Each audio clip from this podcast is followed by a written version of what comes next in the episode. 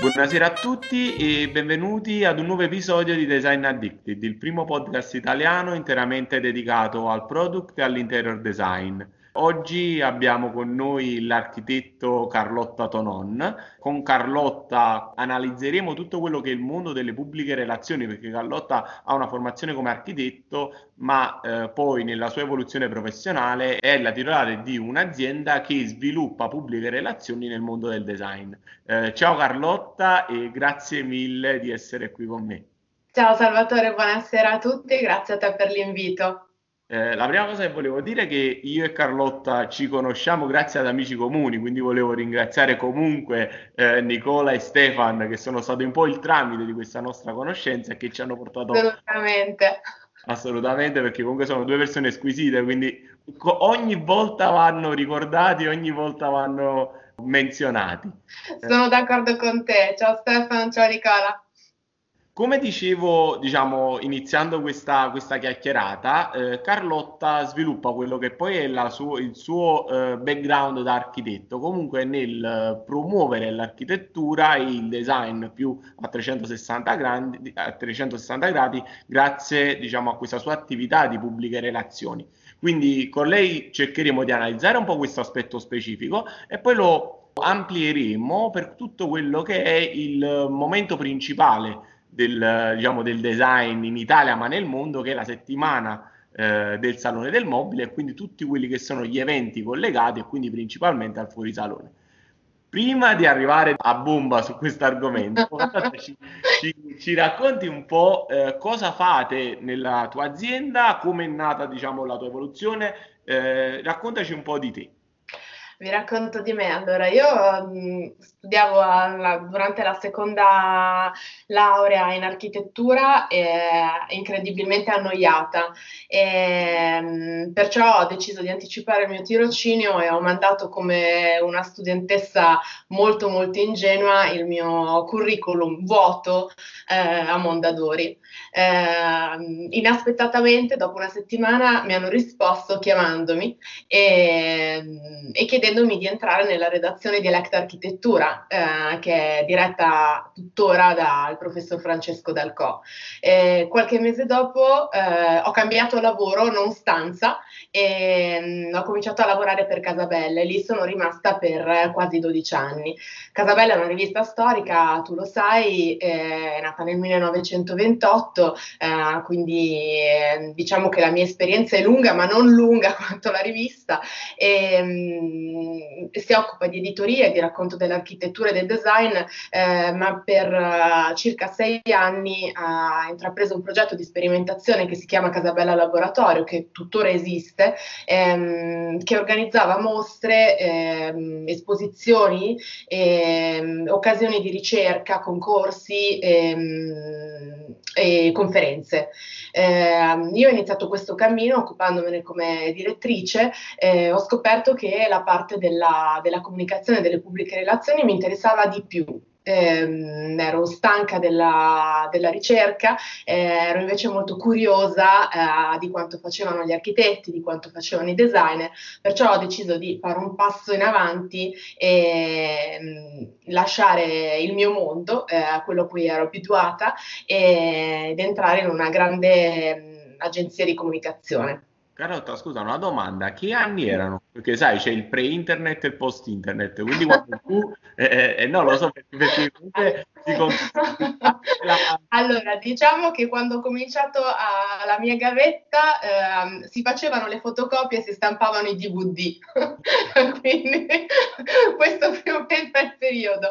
Eh, stiamo parlando del 2004, del 2003, 2004, 2005. Ho iniziato proprio ehm, ragazzina in fondo, non avevo assolutamente nessuna, eh, nessuna skills, nessuna preparazione. Ehm, l'ho costruita facendo, avendo la fortuna di eh, poter lavorare con persone incredibilmente preparate, eh, molto esigenti, eh, che mi hanno diciamo riformata e quindi è come se in un certo senso, lo dico sempre, io avessi due lauree in architettura, la prima è quella formale, quella del Politecnico, la seconda invece è quella che mi ha regalato Casabella.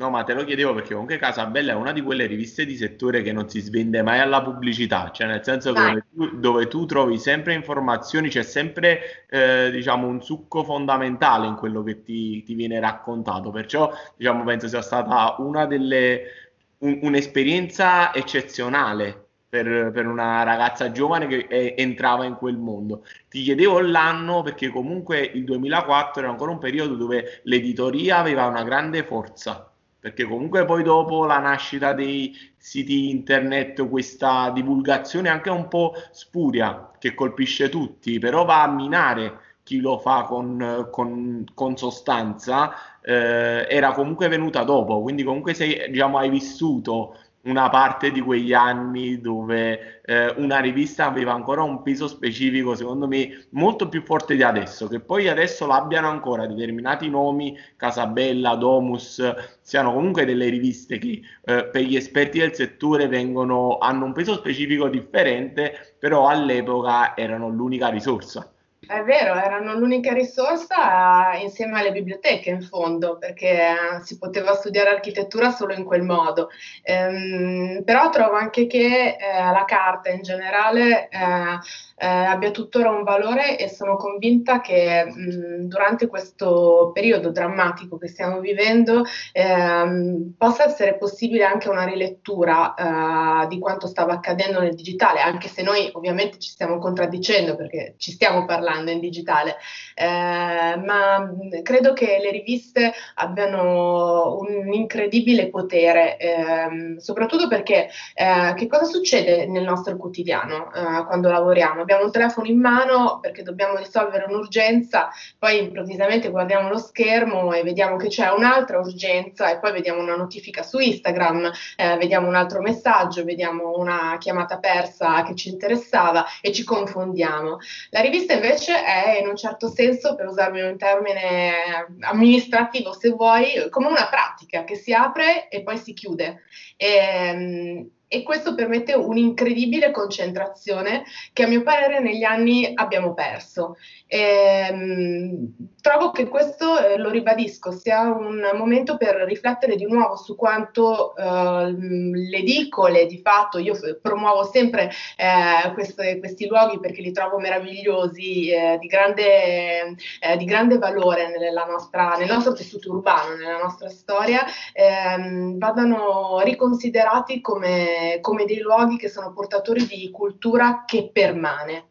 E, dopodiché mh, io sono molto contenta di parlare con te in digitale perché so che tu eh, conserverai questa intervista e quindi io la riguarderò e, a, a dimostrazione del fatto che anche il digitale eh, resiste, permane.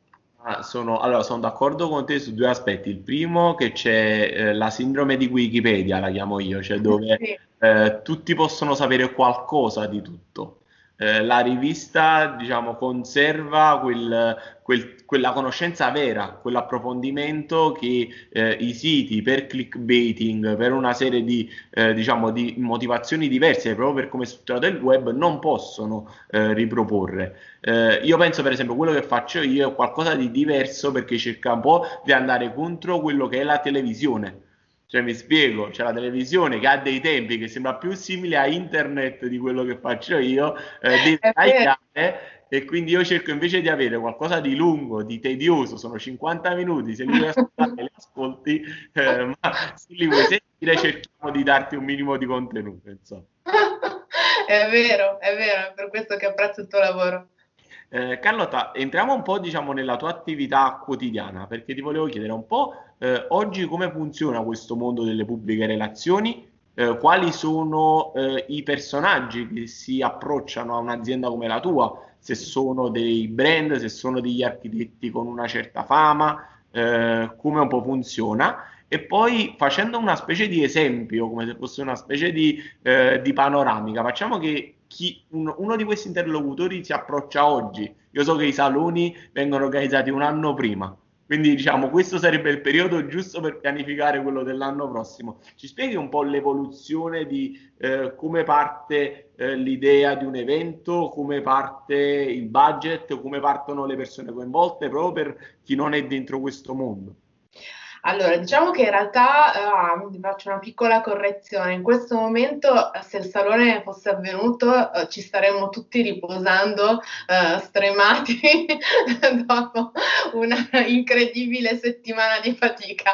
E, e, questo è anche ovviamente un messaggio di grande dispiacere perché tutti noi del mestiere eh, aspettiamo questa settimana con grande gioia e lavoriamo per questa settimana con grande gioia e grande energia. Ehm, la mia agenzia ehm, accetta come, come, ospiti e come partner, io la considero un porto, eh, non, non, ho un grande senso del, del business, eh, preferisco lavorare con dei clienti che non chiamo clienti, eh, mi interessa conoscere le loro idee, il loro spunto di ricerca, le loro riflessioni e aiutarli poi a raccontarle nel modo migliore per loro affinché sì, il loro business eh, possa funzionare meglio.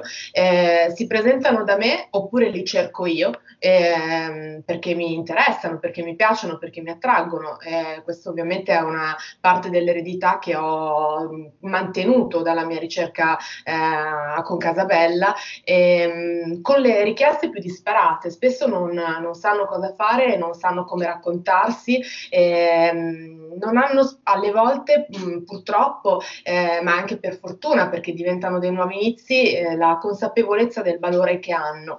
Eh, io mi occupo di architetti, ehm, il più delle volte sono degli interior di grande, di grande spessore, mi occupo di designer. Eh, questa è una parte che a me piace molto perché mi permette di entrare mh, più profondamente negli, nei loro aspetti creativi. Eh, mi occupo di aziende di design, di gallerie. Eh, questa invece è la parte che eh, così esalta il, il mio amore e la mia passione per il collezionismo. Proprio ora abbiamo una mostra in corso che aprirà nonostante eh, l'emergenza ed è la prima mostra di fatto ad aprire eh, durante il, il, periodo diciamo, che, ci, che, ci, lega ai nuovi decreti, e, ehm, ma ogni progetto eh, viene realizzato eh, ad hoc, eh, non c'è nessuna storia ripetibile. Ehm, di solito eh, non si inizia a lavorare per il salone, eh, ci si conosce prima. E quindi la cosa migliore è mm, cercare di lavorare insieme per qualche mese per capire se la, l'empatia e la condivisione della, delle idee eh, funziona davvero. E poi c'è una parte invece che diventa più produttiva eh, e che di solito inizia a, a dicembre, eh, che prevede una serie di step in base al, al, cliente con cui ci interfacciamo. E questo varia naturalmente in base ai budget, in base alle disponibilità, eh, in base alla presenza o meno in fiera e in base anche alle aspettative. Ehm, ma è un processo molto lungo e che mh, mm, rimane bespoke, rimane sartoriale. Questo per quanto riguarda me. Eh, quando ho aperto l'agenzia, eh, che peraltro è una parola che detesto, eh, ma non esiste alternativa, eh, per lungo tempo eh, l'ho chiamata boutique. Ehm, certo, poi ho cambiato il nome, è diventata Relations, ma perché mh, lo spirito è quello proprio di una comunicazione allargata che si eh, appunto affianchi a nuovi paradigmi di, di racconto, eh, però eh, boutique in effetti è la parola più aderente all'attività che noi, che noi svolgiamo. Eh, ci occupiamo di ogni cliente eh, con uh, metodi, con, uh, con, attenzioni, con, con disegni, con pensieri che cambiano sempre. Ehm, questo secondo me è il la teoria, almeno la disciplina che, che mh, io preferisco applicare, anche se ovviamente è molto faticosa perché non c'è, dire, non c'è un metodo, non c'è, una, non c'è una, un codice, eh, però che mh, allo stesso tempo eh, ti conduce a costruire strade diverse, molto spesso eh, nuove, ehm, che danno, io credo, mh, grande soddisfazione sia, sia a noi che, che a loro evidente come se tu cuci qualcosa di sartoriale su ogni tuo cliente, eh, questa non presenza di un canovaccio, questa non presenza di uno schema sicuramente porterà dei contenuti più originali e più specifici per la persona con la quale stai interagendo. Eh, quindi praticamente hai più architetti professionisti che brand. Perché ora... In questo momento ho più architetti e più professionisti per una ragione eh, molto pragmatica. Uh, venendo dall'editoria ne conosco tanti, tanti sono amici, hai visto che anche tu che eh, anche noi sul nostro Instagram abbiamo in programma un calendario di piccoli talk eh, con, con, architetti e designer e probabilmente continueremo questa attività eh, anche quando la nostra vita raggiungerà un livello di eh, normalità così accertata, eh, ma lavoriamo anche con i brand. Quello che ti volevo chiedere però, riguardante sempre questo argomento dei professionisti, comunque il Salone del Mobile, eh, gli architetti, i designer, comunque hanno più brand spesso da dover seguire, più iniziative, perché ovviamente non hanno, a parte chi fa l'art director per un brand che comunque è veicolato, moltissimi si dividono in tanti brand per i quali sviluppano progetti differenti. Quindi tu comunque devi avere eh, un'interazione con molte più parti perché devi curare l'andamento di questa persona al, all'interno di una settimana che poi alla fine è come se fosse una specie di vortice dove uno viene catapultato da un posto all'altro di Milano tra il dentro e il fuoriviera eh, in maniera continuativa. Quindi e fai... non c'è niente di più divertente. Come si fa faccio un esempio, a gestire un, un doppio evento contemporaneo. Perché penso che può capitare, cioè, tu io immagino che tu hai tipo, faccio un numero, 50 clienti, quei 50 clienti contemporaneamente in quella settimana, quella sera, il martedì sera, faccio un esempio, che il primo giorno avranno 50 impegni diversi, quindi tu avrai una squadra, avrai un modo per organizzare sì. questa cosa. Allora sì, noi, beh, io ovviamente non sono sola, eh, ho, come dicevo ho aperto, ho aperto, da poco ma ho organizzato un piccolo team, eh, quello che succede un paio di mesi prima del salone, questo di solito eh, avviene in quasi tutte le agenzie, ehm, è quello di costruire un team eh, che possa salvaguardare ogni cliente da tutte le necessità eh, che ci sono, che non sono solo di presenza, perché ovviamente nessuno di noi è ubiquo, anche se a me piacerebbe mo- moltissimo, eh, soprattutto durante quel settimana, ma anche perché c'è un rapporto con la stampa da coltivare, nel senso che eh, c'è una parte in fiera, una parte eh, nel fuorisalone, poi però in realtà eh, c'è anche la parte del back office in cui bisogna parlare in forma digitale a chi non c'è, eh, mandando i materiali necessari, i famosi press kit ehm, alla stampa, agli interessati, spesso ai clienti, spesso ai buyer. Eh, non è difficile che venga richiesta una PR anche di curare questo aspetto della relazione che riguarda mh, i momenti più commerciali e di business. Eh, si lavora a, a, lungo e in modo molto efferato per cercare di ehm, costruire un calendario di date che possa funzionare in un modo ordinato e preciso. Eh, non è assolutamente eh, possibile eh, raggiungere una condizione ideale ed è evidente come dici te che gli eventi si scavalcano uh, in continuazione. Uh, io ti posso dire cose in realtà molto divertenti, nel senso che uh, quando inizia la settimana del salone più si è preparati meglio è e poi come si fa un po' come all'esame un, della maturità, eh, si studia tantissimo e poi eh, quando ci si ritrova davanti alla cattedra eh, lo street style vince. Eh, quindi eh, quello che succede eh, spesso è che ci si muove in bicicletta o con mezzi imprevisti, con più telefoni, con chat che sono utilissimi in modo tale che le persone, gli architetti, i designer possono essere raggiunti il più velocemente possibile nel momento in cui hanno bisogno di noi eh, eh, senza che questa cosa fosse pianificata prima. Uh, di natura io sono però una grande, una grande pianificatrice, quindi uh, costruisco dei grandi calendari sulla carta, uh, sono famosa per questo, perché con, per, con, i miei colleghi, perché è una mia caratteristica, ho bisogno di avere un piano ben preciso e, e lavoro su quelli per un paio, per un paio di mesi. Eh, certo, è un vortice quello che racconti tu, eh, per chi lo vive eh, può essere un enorme stress, per me è uno stress sicuramente ma incredibilmente positivo, di grandissima adrenalina.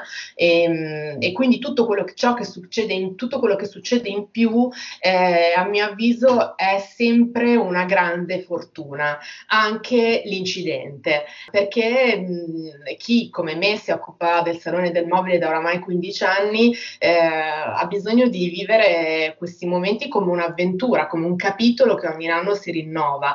E non è un caso che chi eh, sempre come me eh, quest'anno non ha potuto lavorare abbia sentito un, provato un sentimento di, di, di, di, forte delusione che non è solamente dovuta alle perdite economiche che evidentemente ci sono state eh, ma mh, la verità è che mh, il Salone del Mobile ha una magia ehm, che noi aspettiamo con, uh, con, un'ansia e con un desiderio che mh, nessun tipo di manifestazione nel mondo per me può replicare.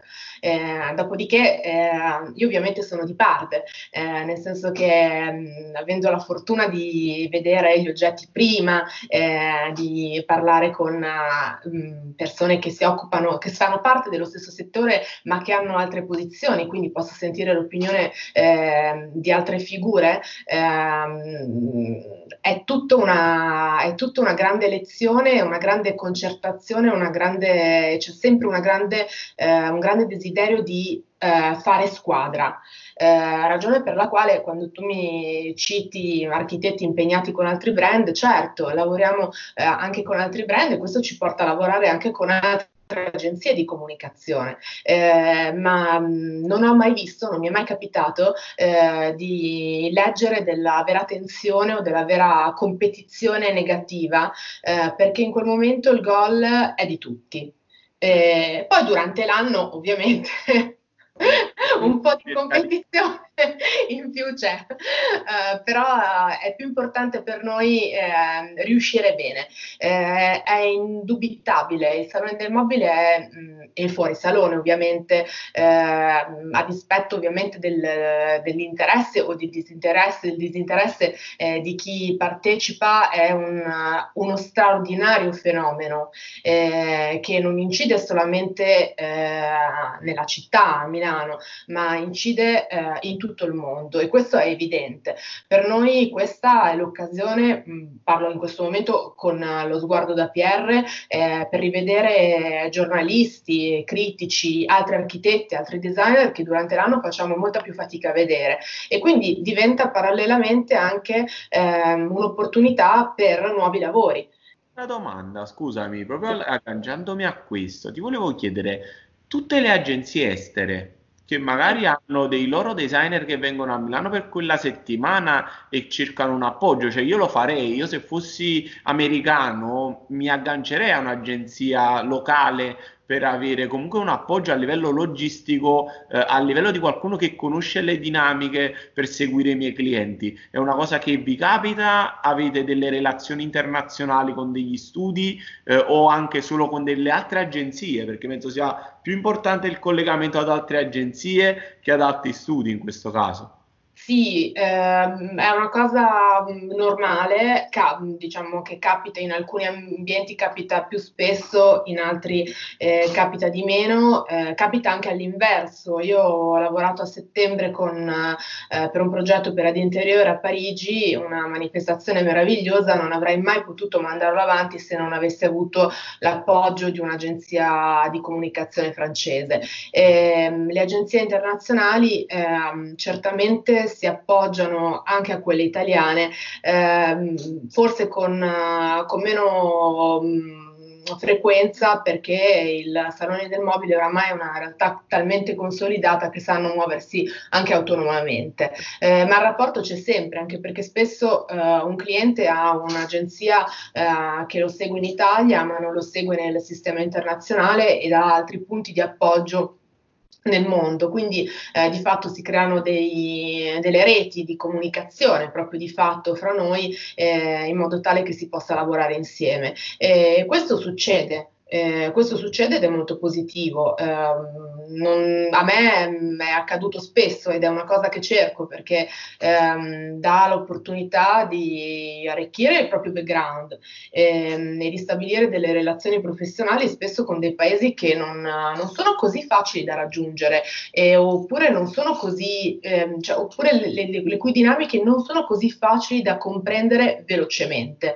Eh, anche il comportamento della stampa ehm, è, è, diverso uh, spesso mh, fra paese e paese. Non voglio entrare nello specifico perché sarei troppo tecnica, eh, però mh, l'avere un contatto uh, a New York eh, o in Cina o in Corea eh, o in Francia, come è successo a me recentemente, è sicuramente molto utile. Mm, e io ora fa- ti faccio un sacco di domande, quindi sì, perché, perché vai, non vai. so e quindi ti chiedo. Eh, un'altra cosa che ti volevo chiedere, eh, oltre diciamo, a Milano, le altre fiere mondiali fondamentali probabilmente sono Colonia, ora c'è la fiera di Pechino che poi sono sempre saloni, se non sì. sbaglio, scusami, Shanghai, sono comunque saloni, e poi eh, c'è la fiera di Miami probabilmente andando eh, più ad ovest. Eh, ti volevo chiedere, curi tutte queste fiere per i tuoi clienti anche quando espongono lì, eh, vai sul posto, eh, hai un rapporto con loro comunque tutto l'anno su tutti questi rapporti, eh, diciamo su tutti questi eventi. E l'altra domanda è, i tuoi clienti, credi che a un certo punto il vostro rapporto può diventare saturo? Cioè c'è una ciclicità di clienti o diventano affezionati e sono sempre con te? Te lo chiedo perché comunque fate un lavoro di intelletto diciamo, dove uno deve, crea- deve, avere una creatività, come tutti i rapporti diciamo, di creatività, a un certo punto ci, ci può essere uno stallo. Quindi ti volevo chiedere, ovviamente hai cominciato da un anno e mezzo, quindi questa cosa magari è, è più una sensazione che un dato di fatto, insomma. No, in realtà ho, ho, ovviamente esperienza di questo perché avendo lavorato prima in un'altra agenzia ho, ho visto i primi grandi addii e li ho patiti moltissimo. Poi ho capito che in effetti sì, eh, spesso i rapporti finiscono e finiscono proprio come i fidanzamenti. Eh, e quindi che succede? Che c'è sempre uno dei due che piange di più. Eh, però è, è, quello che dice è corretto. Eh, lo scambio alle volte è talmente intenso eh, che mh, diventa familiare. Spesso il familiare diventa purtroppo anche disfunzionale, quindi non è più utile eh, né all'ufficio di comunicazione né al cliente continuare a lavorare insieme, cioè perpetuare rapporti che diventano saturi mh, mm, e, che non, uh, che non, funzionano più, che non hanno più una forma, che non hanno più una, una dimensione, mh, mm, non ha senso. Eh, certamente è un gran peccato ed è chiaro che mh, mm, non possiamo negarci che questo eh, tocca anche l'economia di un'agenzia, non, uh, questo è un dato di fatto. Eh, ma mh, mm, è vero, spesso è meglio chiudere alcuni rapporti piuttosto che costringerli eh, a rimanere stabili senza, senza, reali risultati e senza soddisfazione.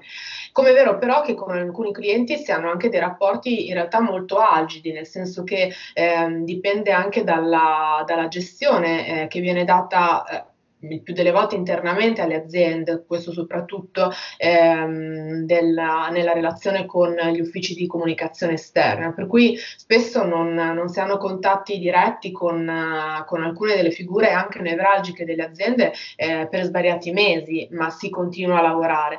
Allora è chiaro che in quel, in quel caso eh, il rapporto si, si prolunga, no? perché c'è magari un momento di grande, di grande stress che è quello del salone del mondo, mobile oppure quello delle altre fiere che hai citato, alle quali sì, ti confermo, uh, noi partecipiamo e ce ne sono tante altre perché uh, io mi occupo anche di arte, quindi tocco anche Art Basel, uh, tocco Mi Art, tocco Nomad, um, però poi ci sono dei momenti, come dire, di, di detox in cui ci si sente di meno, si lavora di meno e questo permette di riflettere ovviamente sulle, sulle capacità dell'agenzia da parte dell'azienda e viceversa anche sulla, sulla nostra capacità di proposta e di provare a riassestare le cose, riallinearle per poi continuare a lavorare. Carlotta, grazie mille per, per, le spiegazioni, sono tutte veramente com- complete e, e, esaustive, quindi non ho una, mi, hai, mi hai completamente chiarito la cosa, quindi non ho un'altra domanda al riguardo. Però ti volevo chiedere un altro paio di cose, sempre perché ora diciamo andiamo verso la, la chiusura di questa nostra chiacchierata comunque l'approccio dei social network, più che l'approccio, diciamo, i social network sono esplosi in generale, ma stanno arrivando anche eh, nel mondo del design, che ti devo dire la verità, ho sempre la sensazione che arriva un po' più tardi rispetto alla moda, ho sempre questa sensazione, cioè noi non abbiamo ad oggi, almeno secondo la mia ricerca, nessun designer che ha un milione di follower, cioè che per me è una cosa abbastanza folle come, come cifra. Quello che ti volevo chiedere, le vostre agenzie curano questi aspetti? Eh, è una cosa che eh, i designer, gli architetti, gli artisti cominciano a demandare? Vi state strutturando diversamente più passa il tempo per soddisfare questi bisogni? Cioè è qualcosa che oggi nella vostra comunicazione sta prendendo sempre più campo? Beh, evidentemente sì, non possiamo rinunciare ad affrontare il tema se non altro, ehm, anche perché diventa anche questa un'occasione di business, nel senso che eh, diventa un'occasione di eh, fornitura di servizio in modo più banale. Eh, ci sono alcuni clienti che chiedono addirittura solamente l'aiuto in digitale, che non hanno eh, più interesse nella carta stampata né nell'investimento nella carta stampata, ma che chiedono invece la partecipazione eh, al digitale, spesso anche alla, in questo momento anche alla, chiedono la partecipazione delle, di questi influencer che avevano saturato il sistema della moda, anzi ci domandiamo che cosa succederà ora eh, a queste figure nel, nel settore eh, che più le ha utilizzate proprio in, questo, in, questa fase di restrizione dell'economia. Ehm, dopodiché io ho una visione eh, sempre molto scettica, eh, lo ammetto. Eh, come sai io ho pochi follower, eh, mi sto avvicinando ad Instagram eh, da pochissimo tempo in modo personale, eh, sono stata account per tantissimo tempo con un profilo chiuso, non, non mi piace comunicare la mia vita privata o quello che faccio, eh, ai miei amici, né vantarmi mh, mm, della, di quanto posso essere bravo, di quanto possono essere bravi i miei collaboratori, ehm, però ehm, ammetto eh, che questi due mesi mi hanno fatto riflettere molto sulle potenzialità che eh, Instagram in particolare ha avuto eh, nel modo di eh, metterci in relazione. E, mh, perciò mh, non a caso la, l'idea di questo informale che è nato, questo programma di conversazioni con, eh, con architetti che mh, mm, ho ideato la settimana scorsa, eh, nasce, da, nasce, dal desiderio di rivedere questa mia prospettiva. Eh, certo Instagram ehm, è più lento nel design, eh, ma sai cosa penso? Penso che la moda sia anche più veloce eh, per una ragione storica, nel senso che la comunicazione eh, nel, nel, fashion eh, è ha iniziato prima, ha avuto più tempo per evolversi ed ha, maggiori, ha sempre avuto maggiori fondi per, per esprimersi. E, um, ha toccato ad esempio la televisione, no? il televisore non, non è certo una, un luogo uh, in, cui si, in, cui si, parla di design, se ne parla pochissimo o da pochissimo tempo, eh, stiamo iniziando ora, mentre invece di abiti se ne parla da molto. Eh, per di più, nel caso italiano, eh, ci sono alcuni mh, mm, progetti di comunicazione che sono tuttora incredibili, pur essendo passati vent'anni. Io ho pubblicato oggi su Instagram un video eh, come nuovo inizio del 4 maggio che mostra una pubblicità di, della Swatch, lo posso citare eh, che è, riprende un titolo, canzo- un titolo, di una canzone che si chiama Breathe eh, ed è ancora meraviglioso, ancora emozionante, ancora emotivo e, mm, ed è fortissimo. E mi sono resa conto che moltissimi creativi ancora hanno questi riferimenti e propongono eh, progetti di, di linguaggio mm, digitale analoghi, non, non troppo differenti. Eh, il design deve, deve, trovare una sua strada. Eh, la verità è che siamo ancora poco preparati e, e quindi c'è bisogno di maggiore concentrazione da parte di tutti nel cercare di essere eh, credibili eh, ma anche mh, accoglienti. Eh, è facile per noi parlare mh, di una sedia di Gio Ponti o di una libreria di Borsani o della, del nuovo divano di Cassina di, non lo so, di, di, dei Borullè, eh, ma poi eh, chi non si occupa di questa materia che fa? Come fa ad ascoltarci? Eh, a me è capitato tempo addietro eh, insieme a un'amica stylist di parlare con una sua cliente che mi ha guardato e mi ha detto ma voi vi capite quando parlate? E, e noi sì, ci capiamo perché, perché il design e l'architettura sono delle discipline eh, ovviamente molto collegate all'arte, per me sono tutte arti applicate, eh, che, eh, di cui ci si innamora, ehm, ma che allo stesso tempo vanno molto studiate e vanno molto cercate. Eh, non, è, non è intuitivo comprendere queste materie, eh, ci vuole eh, qualcosa in più. Eh, quindi eh, trasformare queste informazioni che poi sono, diventano oggetti in digitale implica eh, anche un, un, primo processo di racconto eh, che è più lento. quindi io mi aspetto che il digitale, ehm, se avrà la fortuna di progredire diventi uno strumento ancora più importante per il design. Ora siamo, mh, mm, diciamo, come dire, alle elementari.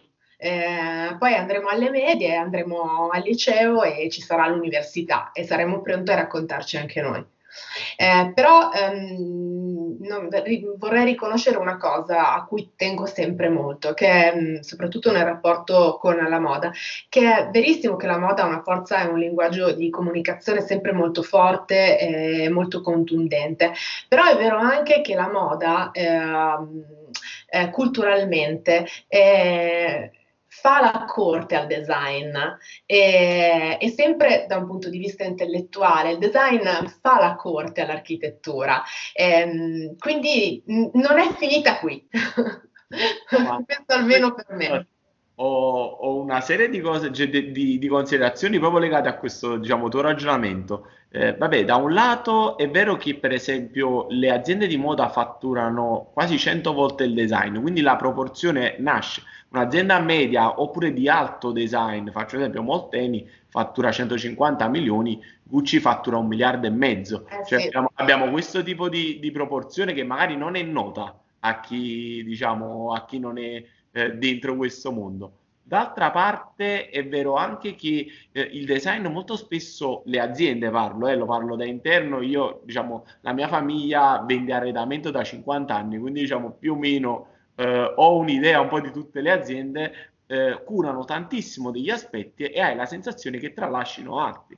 Cioè la comunicazione non è curata così bene come le materie prime. Magari eh, spendono tantissimi soldi per curvare del legno, un legno particolare che magari è difficile da curvare a vapore, eh, poi dopo fanno quella cosa spettacolare, non la comunicano nel modo giusto per dire ok, guardate, siamo riusciti a, a curvare a vapore il palissandro. So, cioè, è un aspetto che ho sempre trovato carente, ma perché a volte visto da dentro dico, cavolo, hai fatto una cosa straordinaria, non è una cosa da tutti fare questa cosa tecnicamente. Dillo, comunicalo, perché così si capisce pure perché questa sedia costa 1500 euro e quell'altra ne costa 40, perché altrimenti se tu non lo racconti, la gente non tocca questi tasti, perché come dici tu, l'arredamento, il design, l'architettura è qualcosa che le persone approcciano nella vita due volte nella vita, tolti gli appassionati. Mm. L'abbigliamento forzatamente e tutti i giorni, cioè tutti i giorni ti vesti, ti scegli la maglietta, ogni, due volte all'anno vai a comprare le cose invernali, le cose estive. L'arredamento, io me ne rendo conto quando qualcuno viene da noi a fare un interior design, partono a tabula rasa. Poi magari nell'arco di due o tre mesi che costruiscono il progetto di casa loro, persone con alto quoziente intellettivo, con cultura, imparano. Cioè tu ti rendi conto che al decimo appuntamento quello ne sa di più cioè, ma ne sa di più pure per chi fa delle osservazioni che riesce a cogliere la logica. Quindi eh, le due cose sono in, in, antitesi, però secondo me valgono allo stesso modo. Da un lato, tutte le aziende sono un po' carenti eh, secondo me tutte, dico la verità, perché eh, non trovo un'azienda che penso abbia questo spirito di comunicazione forte. Se, cioè, se ne avessi una da dire, ti direi Alessi. Cioè, Alessi è l'unica che io seguo con ammirazione perché comunque riesce a portare degli oggetti di casa veramente al massimo alla sublimazione del design. Eh, tanti altri hanno tantissimi argomenti e hanno poco cura di comunicarlo. Allo stesso tempo capisco che comunque non stiamo parlando di una cosa comune a tutti, è una cosa che in pochi affrontano e chi l'affronta l'affronta un po' di volte nella vita. Quindi, quindi questo è, è, un po' il gap secondo me che c'è con col mondo della moda. Vabbè, come hai visto siamo, siamo due che chiacchierano tanto. Eh, Carlotta, grazie mille di, di questa chiacchierata. Ti... Grazie a te. Eh, è stato un vero piacere. Per me. Chiudiamo qui questa puntata di Design Addicted. Io sono Salvatore Variale e ci vediamo di dire settimana prossima, ma in realtà eh, questa settimana abbiamo due o tre chiacchierate, quindi ci vediamo domani dopodomani.